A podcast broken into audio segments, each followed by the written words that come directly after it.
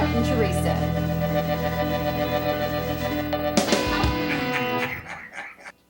Teresa. Hello, everybody. Yeah.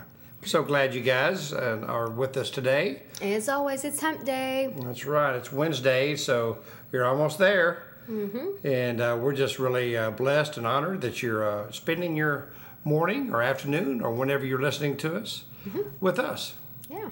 And our topic today is people don't care what you know until they know that you care. So true. Well, that is. When it was a time in your life when you realized so-and-so really showed that they cared about me? In my life? Mm-hmm. I'd say... When I was 11, most of you know my story, but I didn't see my father from the time I was 11 until I was 18. And my parents divorced. And there was a man who really took me under his wing. And his name was Ross Martella Sr.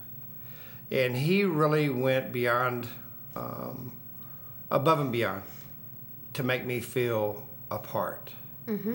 Mm-hmm. And I always knew he cared. I know, in fact, when my mother passed away in 1998, after she passed away the next morning at 8 o'clock in the morning, he found out already, I have no idea, she passed away that Saturday evening, but Sunday morning we went to the funeral home to make the arrangements. And I walked in, and we walked up to the desk to talk to the people. And I looked behind me, and there was a man in a cowboy hat. And there was Mr. Martella. Mm-hmm. Mm-hmm. He knew how close that I was with my mother and how devastated he knew I was. Mm-hmm. And he wanted to make sure to be there to give me a hug mm-hmm. and to tell me that he loves me. Yeah. Now, I truly knew from the bottom of my heart that he loves me. Mm-hmm. And I really appreciated that. Oh, yeah. He didn't have to do that. He had 3 boys of his own. And his son, Ross Jr., was one of my best friends. But Mr. Martella just made a point. Mm-hmm. You know, he just had a servant's heart. My story is a little bit similar to yours. Has to do with my dad. When he passed away, I was having dinner with a friend of mine and got a call from my nephew that they had taken my dad to the hospital, and it didn't look good. And when I got there, I was also devastated, but I had a piece I can't explain, but I was just thinking who I needed to contact. And this particular couple that I contacted just stayed on the phone with me for hours and hours, and they were out of state. They're still in my life today. But I look back on that and how much that meant to me, just to know those ups and downs I was having. They were right there on the phone with me if I needed them. Because they'd already been through some other tough times with me when I went through my divorce and a lot of depression that followed that. And that just meant so much to me. And, you know, it wasn't so much of them telling me things to make me feel better. It was really just listening and knowing they were there and helping me work through those horrible moments that I was experiencing, because this was so sudden. It is. But... again, that's how I really knew that they cared. That's right. And they lost sleep all night. They didn't get to sleep that night. So people show it. Yeah, they weren't worried about sleep. They were worried about. They were more concerned with your well-being, and that's a friend. Mm-hmm. That's for sure. And people show us in different ways. So we forgot to mention the scripture that goes along with this. Yeah, let's mention that, and that's Romans 12, actually 14 through 16. Mm-hmm. Bless those who persecute you. Don't curse them. Pray that God will bless them. Be happy with those who are happy, and weep with those who weep. Live in harmony with each other. Don't be too proud to enjoy the company of ordinary people, and don't think you know it all. That's right. You know, people don't want to hear solutions. Mm-mm. They don't want to hear. That's why I know. As a pastor and going, and I know I've been to a couple of hospitals and where someone has just passed away, and I've been to I remember went to this one young boy's room, and he had 10 surgeries because of cancer. Mm-hmm. This last one was because of a tumor in his brain. The last thing I should tell them would be, it's God's will. Mm-hmm. Mm-hmm. They don't want to hear that. Mm-mm. What they want to hear is, I'm here for you. That's right. Okay? I'm here for you and to pray for you. And man, I feel your pain.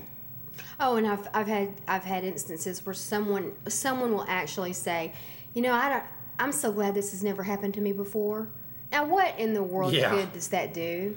Exactly. Not one bit. It just comes across as so prideful, and you think, how in the world can you even find that within yourself to say that right now? Right.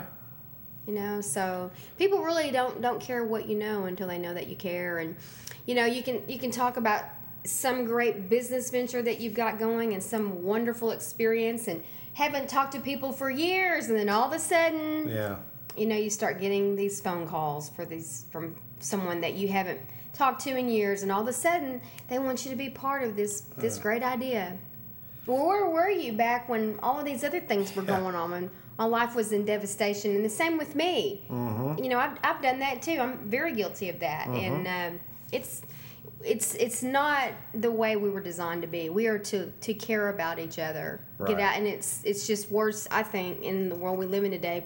We are our worlds get so small because we just are so channeled into what we've got going on and what's wrong with us. Yeah. You know, and really, you know, we really need to make a special effort to reach out, mm-hmm. especially to our immediate family members, you know, parents, siblings, children, mm-hmm. spouse, mm-hmm. and our friends, mm-hmm. you know. Love in action is not easy, is it? Right. Oh, no. It's not easy. It demands that we swallow our pride, admit, sometimes, you know what, we're wrong. Mm-hmm. We're just wrong, and that's all there is to it. As painful as love may be, however, is the only way to experience the joy of rebuilding relationships. Mm-hmm. It's very true. And so, if anybody's done that, it's not too late to mend those relationships. No. It's not too late to show somebody that you really care. Right. That'd be a great way to start the middle of this week towards the weekend, and you could be planning. Maybe there's somebody you need to go talk to Saturday. Yeah, maybe, or you know, it might be someone at your job place. Mm-hmm. That you might have said something that you really probably didn't mean because you might have been in a hurry, you were under a lot of stress, right. Your boss was calling you, or you may be the boss, and you know, people were not doing their job, and you got stressed out and said something to someone that you really that you regret. Right. Okay? Swallow your pride. Mm-hmm. I know in the business place, I've had to do that. Mm-hmm. I've had to swallow my pride and go up to that person and go, you know what? I was wrong. Right. I may not have been wrong in my motives mm-hmm. because I need you to understand, you know, this. But the way I acted was not right. Please forgive me. Mm-hmm. You know, and the flip side of that is, too, when you have people in your life that you really know that they care about you, and mm-hmm. all of a sudden this pattern that they're showing us right now is out of character for them. Yeah. That's a pretty good clue that something's not right with them. Mm. And we need to extend them grace because this is not their normal behavior. We need to find out what's wrong. We need to go and show them that we care and see, because this is not the way they normally behave. And extend people grace. So much is going on in people's lives that we don't know about.